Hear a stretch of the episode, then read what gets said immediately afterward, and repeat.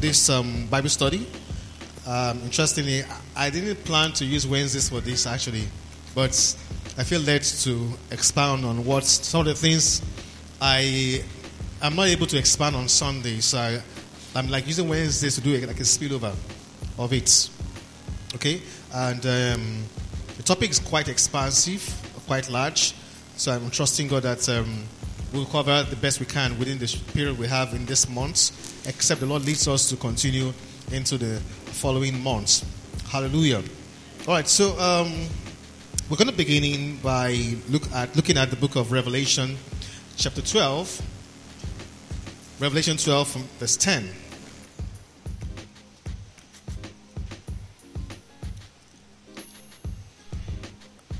Revelation 12, verse 10. This is one of those places in scriptures that, you know, people are finding very difficult to understand. Now I'm going to give, I'm going to give you the context of, the, of this vision, but I'm going to go straight into verse 10 when it says, Then I heard a loud voice saying in heaven, Now salvation and strength and the kingdom of our God and the power of his Christ has come for the accuser of the brethren, sorry, for the accuser of our brethren who accused them before our God day and night has been cast down. Do you have the New Living Translation? New Living Translation, NLT. Do you have it?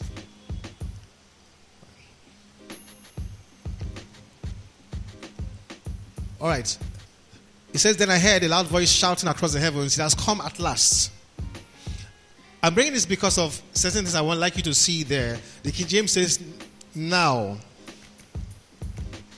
Sorry, um, then, rather, then. And you know, in the English language, use the word then. Then suggests that something happened previously, and where we are right now is actually results. So it says, and then I heard a loud voice shouting across the heavens, It has come at last. Salvation and power and the kingdom of our God and the authority of his Christ for because because the English word for means because because the accuser of our brothers and sisters has been thrown down to earth. The one who accuses them before our God day and night. Powerful. The first time I, I, I had my, my, reference study on this place this place my my mind went straight to um, Job where he had um, an unpleasant experience where he became sick, lost his children, lost everything around him uh, because somebody appeared and made a case against him. And there was something he said in his book that, oh, if he had somebody to, to meditate or mediate on his behalf. Now, if you look at the context of this place in chapter 12, you realize that um, what's before this place, what you realize is the fulfillment of the prophecy concerning Jesus there at the cross. The cross did so many things, and one of the things the cross did was to destroy every form of access that the enemy has before any one of us before our God. Hallelujah. So some people think today that the enemy still goes into heaven to accuse us and say, God, you're only blessing because it's because he has all the money around him that you're supplying him like this, the case of Job, but it doesn't happen anymore. He doesn't have that, that access into the heavens. He doesn't have that um, conversation access before our God. And one of the reasons why he had that conversation access was because he had something to, to um, use against us. There was something he had to use against us. And that was something Jesus took out of the way there at the cross. So let's look at Colossians 2. Colossians 2.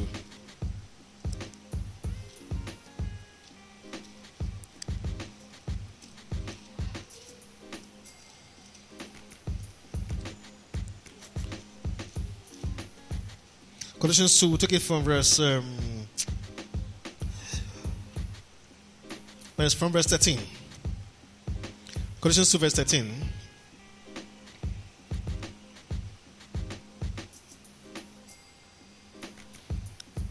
So we'll come back to Revelation after this one. So Colossians 2, 13 says, And you being dead, this is your past place.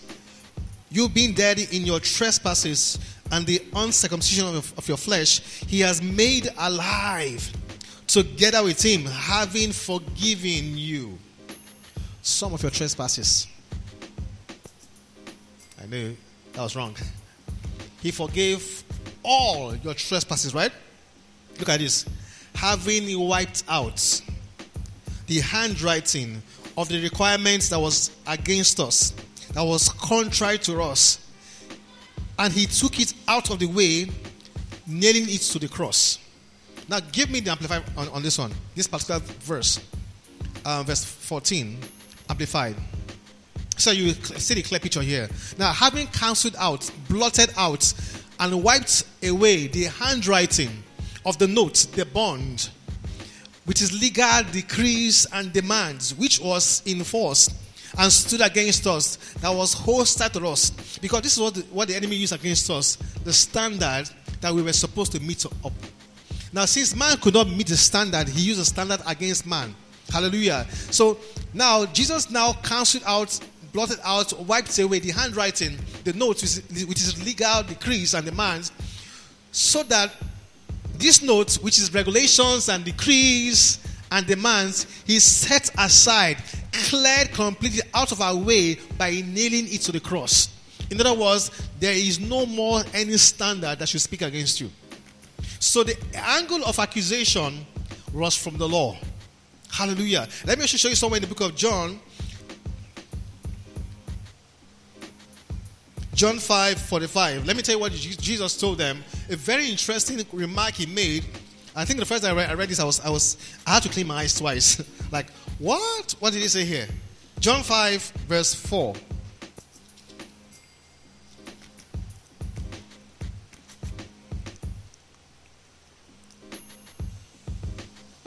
Sorry, John 5 45, not verse 4.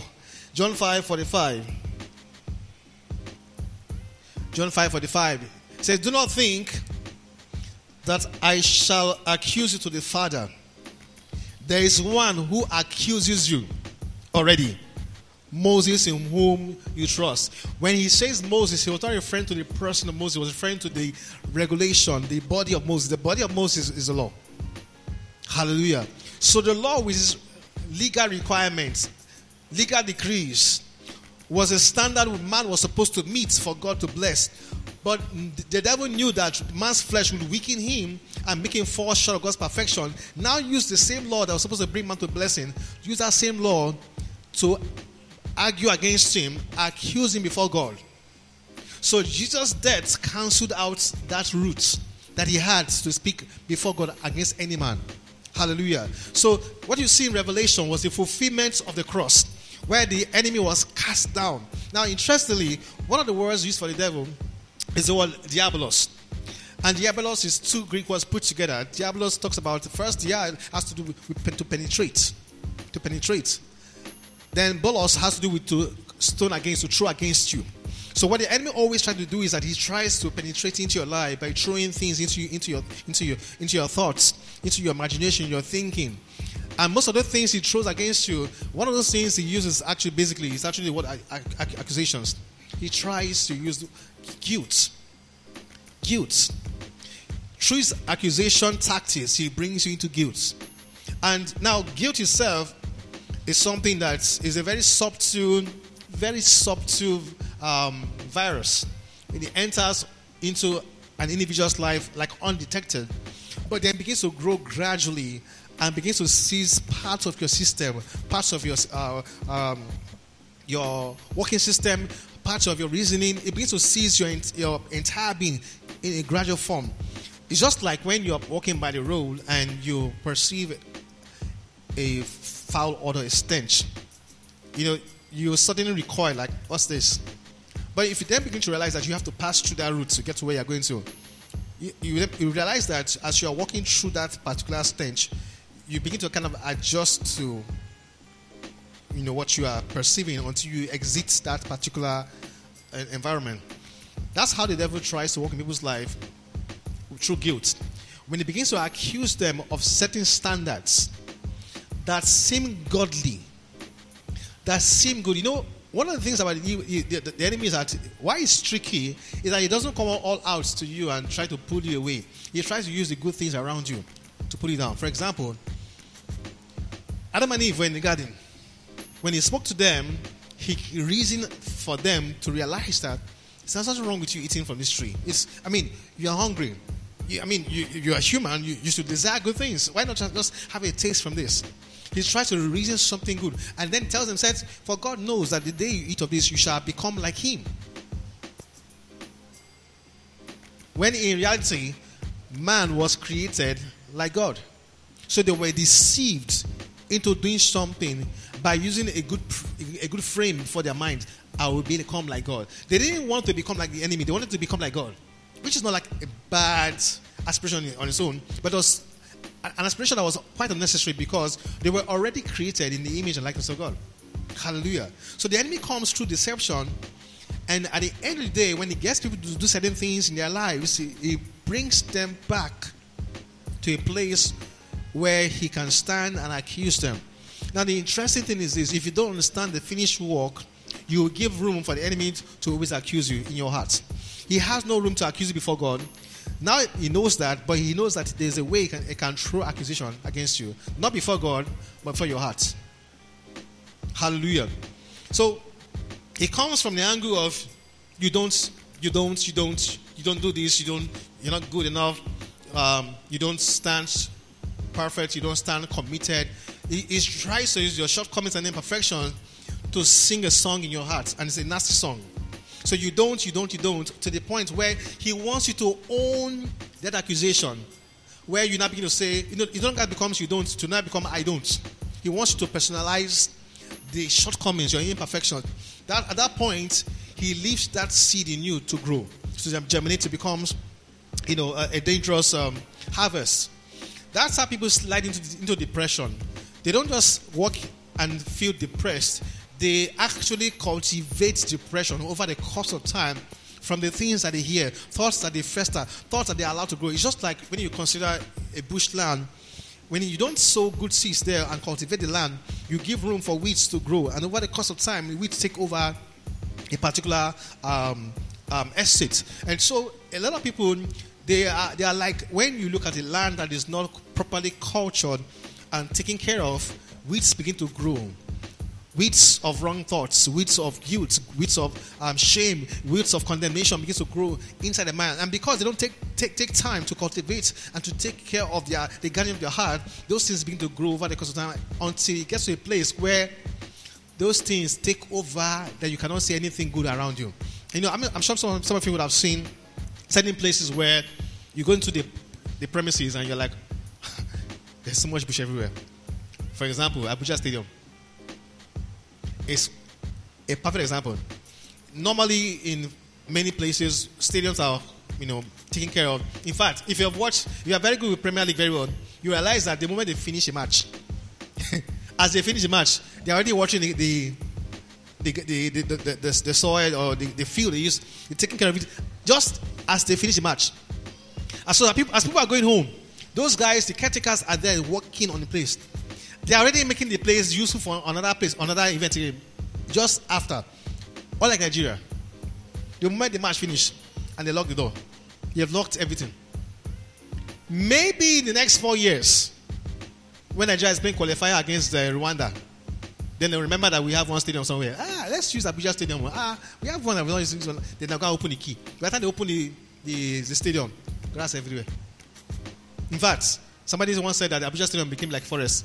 Like lions were, were enjoying um, some level of comfort there. Why? Because we don't have maintenance culture. That's one of the things I'm trying to teach this series. That people must learn to have a good maintenance culture with their hearts and their minds. Or else you give room for the enemy to sow seeds. And one of the seeds he, I'm treating with today is guilt. Guilt. And he's always coming through the angle of, of um, accusation. Hallelujah. Now, also realize that guilt is an easy tool for an enemy to manipulate your life. Manipulation is easy through guilt. He's able to manipulate your actions, your good works, anything around you based on guilt.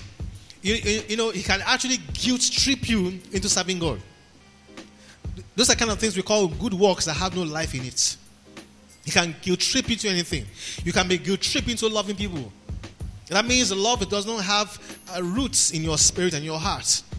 But you're doing those things because something is driving, telling you that you have not done something. So therefore, you are not good enough.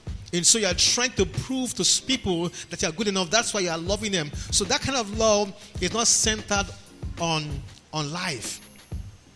Guilt is passed down through us also through broken down standards. And that's I give you an example of what happened when Jesus died on the cross. He took the, the law itself, with his entire um, 613 requirements, doctrines, and necessities there the cross, so that when God is looking at you, God is not judging you with standards you have to keep. Hello? God is looking at you, and He's not looking at you from the angle of how well you have measured to His standard. No. He's looking at you right now and seeing how well you are qualified in the Son. Hallelujah. There are lots of Christians who are struggling today trying to measure up for God. Not knowing that God is no longer setting standard for you to measure up to. Why? Christ became your life. Christ lived up to to his standard. And since Christ did so, you are now pronounced in Christ. Hallelujah. Christ became your standard. Christ met the standard for God. Christ became your standard. In Christ, you have met the standard. Hallelujah. Look at Hebrews 10, verse 22. Hebrews 10 and verse 22.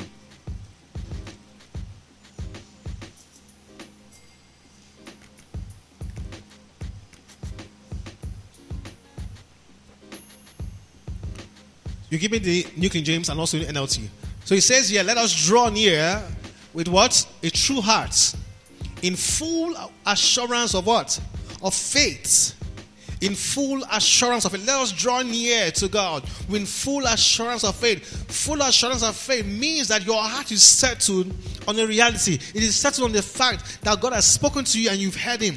And what did God speak to you? He tells you, You are qualified in me. You are qualified in the Son. I have nothing against you. If God is actually mad, He's not mad at you, He's mad about you. Hallelujah. So when God looks at you, there has to be an assurance in your heart that you will realize how he's looking at you. He's, you, you don't see God looking at you as an angry person. You see God looking at you with smiles on his face, pleasure in his heart. Hallelujah. So you draw near. You can only draw near if there's an assurance of faith in your heart. If there's no assurance of faith, you don't draw near. If you're afraid of somebody, you don't draw, draw near to the person. You give the person distance. Hallelujah. So you draw near with assurance of faith, having what? Our hearts sprinkled for what? an evil conscience and our bodies washed with pure water. Hallelujah. Now, give me the NLT.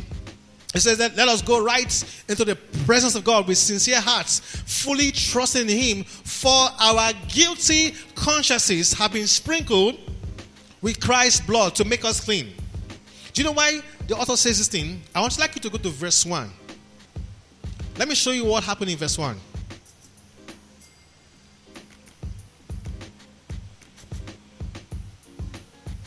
of the same Hebrews. It says the old system under the law of Moses was only a shadow, a dim preview of the good things to come, not the good things of themselves. The sacrifices under that system were repeated again and again and again and again, year after year, but they were not able to provide perfect cleansing for those who came to worship. Why? Verse 2 if they could have provided perfect cleansing, that sacrificial system, the sacrifices would have what? Stopped. For the worshippers would have been what? Purified once for all time. And their feelings of guilt would have what? Disappeared. So you realize that each time people are making offerings to God and the guilt is coming back, they are, what they're actually trying to do is they're trying to replay an old covenant worship system. For it was impossible for the blood of bulls and goats to purify their conscience. Look at verse, verse um, 3. But instead, those sacrifices actually reminded them of their sins year after year. As they were bringing those sacrifices before God, it was a reminder that they were not qualified. It was a reminder that they were, they were below God's standard. It was a reminder that God still saw them imperfect. It was a reminder of their sins. Ladies and gentlemen, this was the issue Job had. The Bible tells us that Job was always offering sacrifices to God each time his sons and daughters had feasts. So he said, Let me offer this one in case they have caused God in their heart while they were enjoying themselves. And so he was making those offerings, and as he was doing those offerings, he was not also purified in his conscience. He was still thinking that, ah, he was feeling guilt for his children. He was feeling guilt that they were having fun. He was feeling guilt that they were exercising their right to feast. Job lived with a conscience driven with guilt. The Jews under the old covenant lived with a conscience driven with guilt. And so many people today are living with their conscience driven with guilt. Guilt that could span from things they've done in the past that they're not proud of. It could even be the fact that they try to measure to standard. You know, eh, some of us who are perfectionists in our in our drive in, in, in life, who like to cross all our T's and dot all our I's. Everything must be on point. Sometimes that's one of the issues we have. We, we, we, we can easily sink into a place where we feel guilt that we didn't measure up. Maybe, for example, you had 10 things to do today ended up doing only uh, uh only eight out of out of ten, and suddenly begin to feel this like I didn't do enough today. I didn't really put my best, you know. And from there, it begins to slide into I didn't do it, so I am not performing well. I am not doing well. I am not capable. I am not competent enough. And the moment you begin to you begin to own a certain form of deficiency and imperfection, it creeps into you and begins to become part of your system. You now become to become rewired to see yourself that way. One thing that guilt does is that it rewires your system. Hallelujah. Very dangerous. It rewires you. Now, let me say this. Your body was designed by God in such a way that there are certain things it cannot carry. One of the things your body cannot carry, your system cannot carry, is guilt. That's why guilt tears, tears people down. It destroys people. Sometimes to the point that people are having some um, sicknesses. Some of them could be psychosomatic related, and it's boiling down to guilt that they are carrying. I can't tell you about, I can't tell you about so many Christians who are guilt driven. Why? Because of how they feel they're not prayerful enough or they're not reading the word enough. Even those who read the word suddenly begin to feel this guilt around them that they've not studied like Brother B, who does 10 hours a day, and I'm just managing around one hour. So he tries to use something around you to speak against you. Just like Mary and Martha, one of them felt comfortable to enjoy Jesus' presence and receive from him, while the other felt the need to work for Jesus. Hallelujah. Hallelujah. I'm a minister. I don't work for Jesus. I work with him. There's a difference. Hallelujah. I work with him. Says, Come, let us walk, walk together. and he's the one pulling, you know, is is the ox that's pulling the heavy weight. We are, we, are, we, are, we are yoked together, but he's one pulling the heavy weight. He said, My body is light. Come unto me, all you that labor and heavy, heavy laden. Many people are heavy laden with, with loads of requirements, things to do for God. Some people, ministry has become an excess baggage for them. I mean, I mean, I see people here and there quitting ministry. Why? Because it has become a burden for them. Some of them quit ministry because because a burden trying to build a one a ministry. Some becomes it becomes a burden because the ministry itself, the demands and requirements so much on their shoulders. They feel they can't carry it and then they drop aside. If you are walking with God, if you are walking with God, you won't carry any heavy load. He will be the one carrying the load. Hallelujah. Amen. That's other people that see walking with God is full of joy. If you are walking with walking with God or working for God, in that quote, and you are feeling so much pressure and so much load on you, you've yet to discover the place of rest. You've yet to discover the place of unforced redeems of grace. Hallelujah. In the book of Luke 23, um, towards when Jesus was going to the cross, you know, he was bundled by the chief priests and elders, and they were accusing him, accusing him. You know, when I was reading that today, I shared something on Facebook uh, concerning that. they kept accusing Jesus. And one thing I realized was that he didn't say anything. Do you know why he didn't say anything? Because he was unmoved by, by the accusation. Hallelujah. What manner of composure, calm Jesus had when everybody around him, the chief priests and elders, were throwing accusation against him, and he remained calm and resolute. Hallelujah. You know, let me just show you one. Luke 23, verse 4.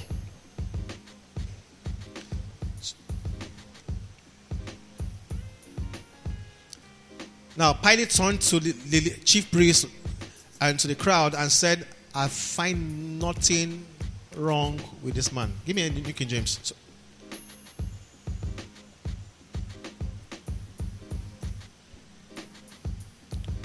Said, I find no fault in this man.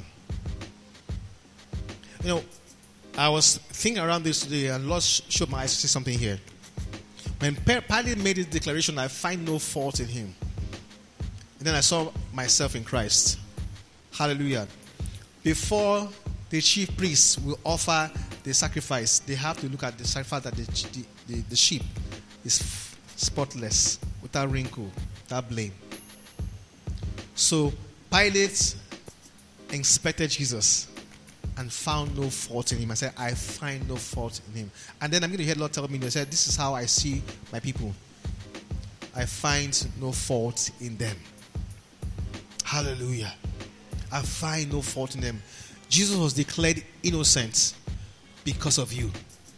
He was declared as one without guilt so that you will understand that as he is, so are you. There's no guilt in you. Glory to God. Hallelujah.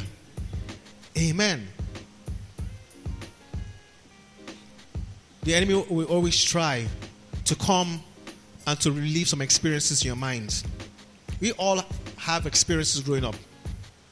And all of us have tasted failure in one way or the other. Failure at things we try to do personally, career, relationship wise. We made mistakes. So the enemy will try to come to bring those things back to you, so you to relive those moments. Why? He wants to bring to you your recognition that you are deficient in one area. But do you know one thing? This is why grace is, is wonderful. Your insufficiency makes you a candidate of grace. But the devil, with the wrong focus, with the enemy at, at your side, Diabolos will keep penetrating into your life, keep throwing things to you, throw back at you your insufficiency, throw back at you those experiences you made, those poor choices you made in your relationships. He keeps bringing it back to you. Why? Because he doesn't want you to recreate your future. He wants you to relive your past because He wants your past to always remain as your present reality. One of the difficult things you need to understand about guilt is that guilt comes to, into your mind to rewire your mind so that it can actually make your reality reflection of your sad reflection. So your perspective in life becomes biased by reliving negative experiences these things become very tricky because it becomes gets to a point whereby there are certain ways you act. It, that becomes like natural to you. Why? Because those things have still long inside of you. They are, they are embedded in your, your, your mindset and the way you reason. And those things come because of a, a continual reaction of those experiences. He keeps bringing those things back. He wants you to relive those moments, relive those moments, especially where you knew at certain point it was your mistake that uh, brought you to a certain place in life. No matter the mistakes you made in life, there's always a place where God can always lift you from your mistakes. There's always a place. Don't dwell in your mistakes. Don't stay there. Don't give the enemy room to replay, to penetrate into your life by replaying your past because he wants you to remain trapped in your past. Some people look at new opportunities and can't embrace it. Why? The past reminds them of who they were. And sometimes people embrace new opportunities with past mindsets and still find it difficult to make good use of new opportunities. I, I remember my wife was sharing about my, my sister in law uh, who got married. Uh, she, she used to stay with us um, for quite some, year, some time. And, you know, because of how our water system is in my, in my house, especially when we don't have much water around, and if you notice that the, the rain starts to fall, there's something we normally do. We go downstairs with all the all the bath. So let us collect this one that God give to us free. you know, so we carry bath, you know, big buckets, go down, line it up. So as rain is falling, give us free water. So yes, our sister-in-law got married, got into a house where you have running tap, running water. First time rain started to fall in the house, she started going downstairs with, with buckets. Before she now realized, wait, oh, there's water running in my house. she went back upstairs. When I had that experience, it just reminded me how many people live life every day. They enter a new day with yesterday's mentality. You cannot make the best of a day of today with yesterday's mentality. You cannot make the best of a new year with last year's mentality. That's why the, the, the, Jews could not enter the promised land. They kept reminding themselves of how they were living life in Egypt. And so for 40 years, they were wandering in the, in the, in the wilderness, not because Canaan was far. It was a 40 day walk. But because they were reminding themselves where they came from, they were not reminding themselves of, of where they needed to be. And that's what the enemy does. He, he keeps penetrating into your hearts to remind you of your past failures, to remind you of your shortcomings. Hallelujah. Amen. You must continually renew your mind. This is part of the renew your mind. Part of renew your mind is resetting it to God's will. Look at this. Romans 12, verse 2 says what? Do not what? Be conformed to this world, but be transformed by what? The renewal of your mind, so that what? It will what? Prove what is that good, what is that perfect and acceptable will of God. Now, I'm, I'm hearing people, a lot of people preach that to me that there are different levels, levels of God's will. No. It was describing God's will in three forms good, acceptable, and perfect. If your mind is renewed to God's truth and God's word, it becomes to gets to a stage where it's aligned with God's good and perfect will for your life. Hallelujah.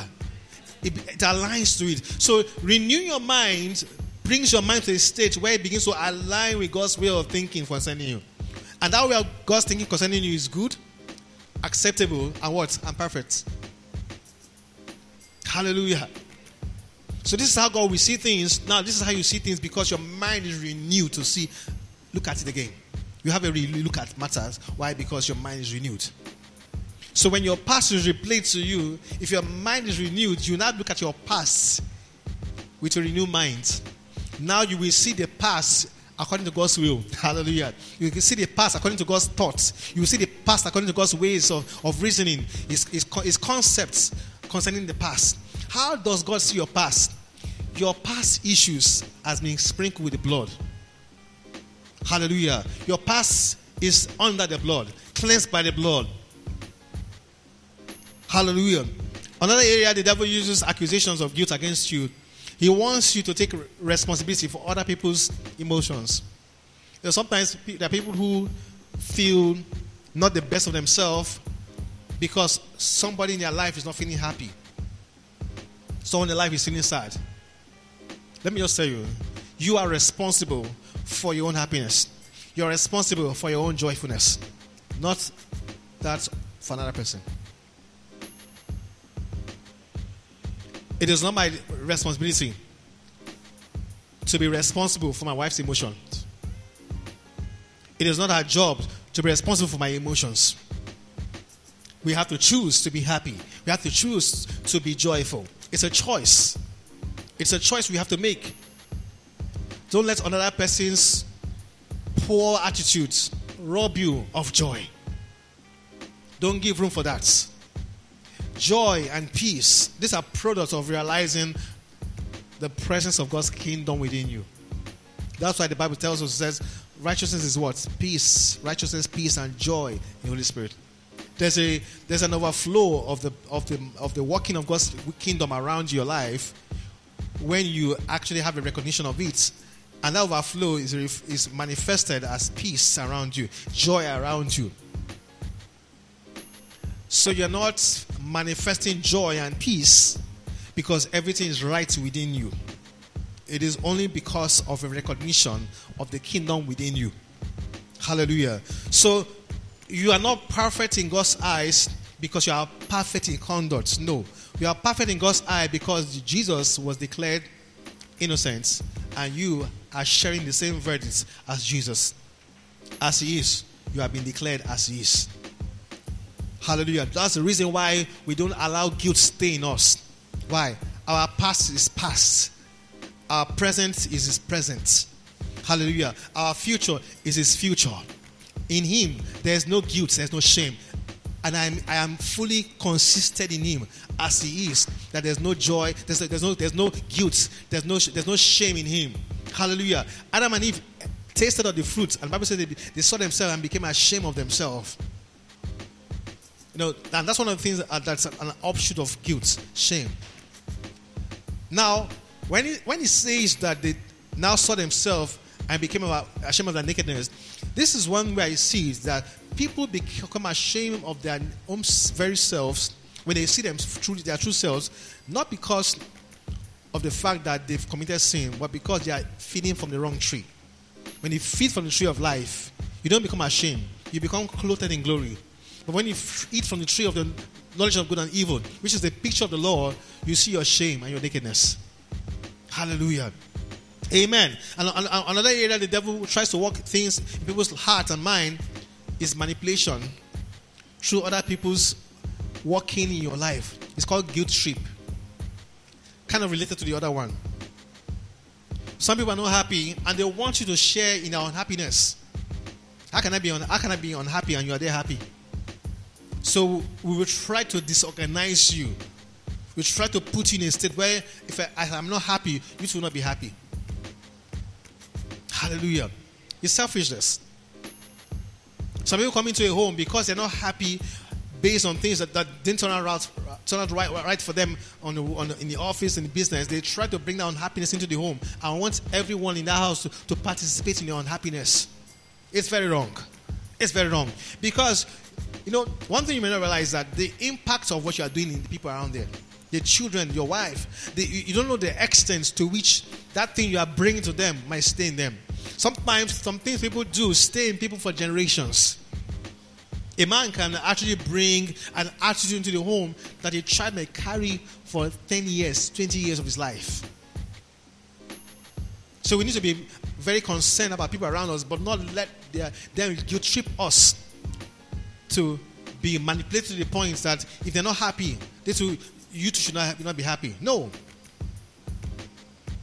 Your own unhappiness is your own personal decision. Don't make it a corporate responsibility. Don't make it a collective, you know, thing that if I'm not happy, nobody must be happy.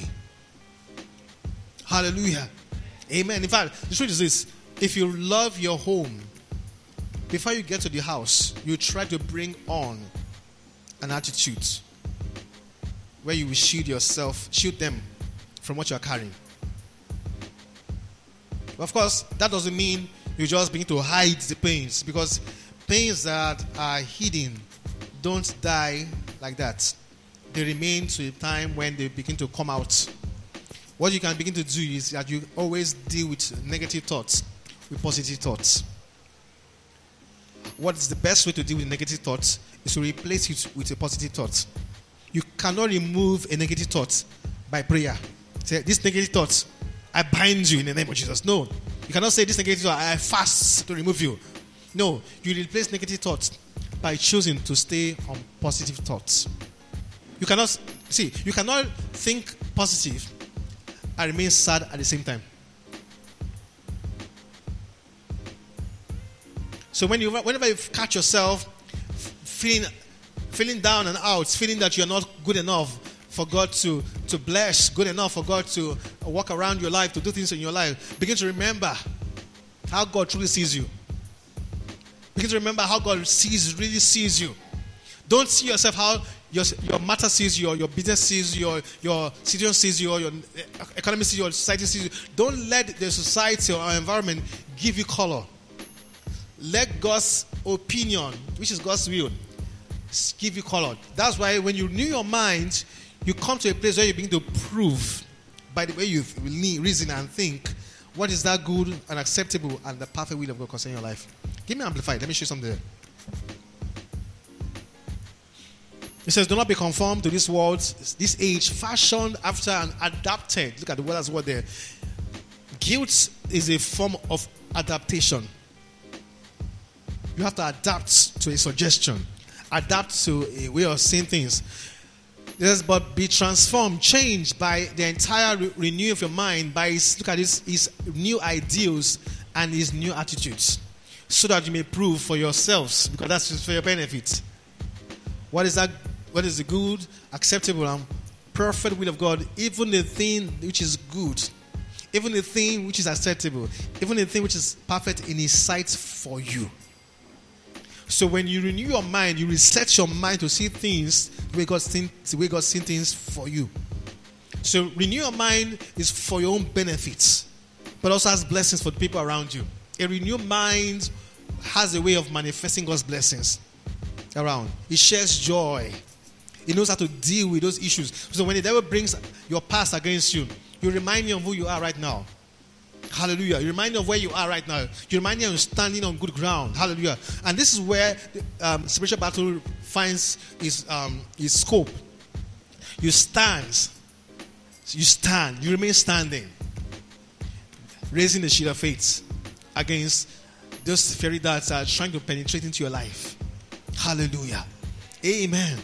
Don't let the devil, the enemy, stand against you to accuse you and tell you that before God you are nothing.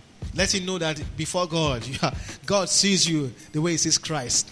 You are complete in Christ, who is the head over principalities and power. You are complete in his fullness. You are complete in his justification. You are complete in his in his light. You're complete, complete in his peace. Hallelujah. Let's give him praise. Hallelujah. Let's celebrate Jesus, who has qualified us, who has made us to be as he is. Perfect in him, perfect in his righteousness, perfect.